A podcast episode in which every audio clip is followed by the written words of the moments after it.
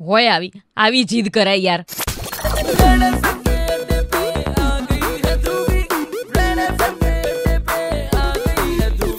આખું પ્લેનેટ જ્યારે મહામારીથી લડી રહ્યું છે, ત્યારે આ યુએસના ત્યારે રમત સૂજી રહી છે. ત્યાંના ચાલીસ ટકા લોકો એવું કહે છે કે અમારે વેક્સિન જોઈતી નથી. અમારે શું, અમારે કામ શું છે? હવે ચાલશે હવે, રહેવા દઈએ, નથી લેવી. અલા, ઓ ભાઈ, આ તમને કોઈ આઈસ્ક્રીમ ઓફર નહીં કરી રહ્યું? કે સોરી યાર, મને છે ને દાંતમાં થોડી સેન્સિટિવિટી છે, હું નહીં ખાઉં. આ બધાને લેવું એક કમ્પલસરી વસ્તુ છે.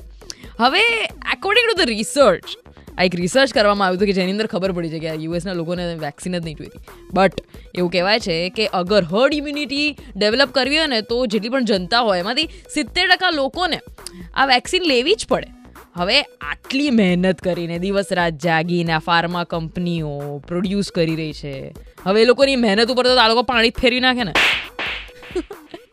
બટ પેલું ખબર છે, નાના છોકરાને પ્રોટીન ને વાઇટામિન્સ ને એવું બધું આપવું હોય એટલા માટે આમ જોર જબરજસ્તીથી ખવડાવવું પડે. બસ એવું જ કંઈક અમેરિકામાં પણ કરવું પડશે.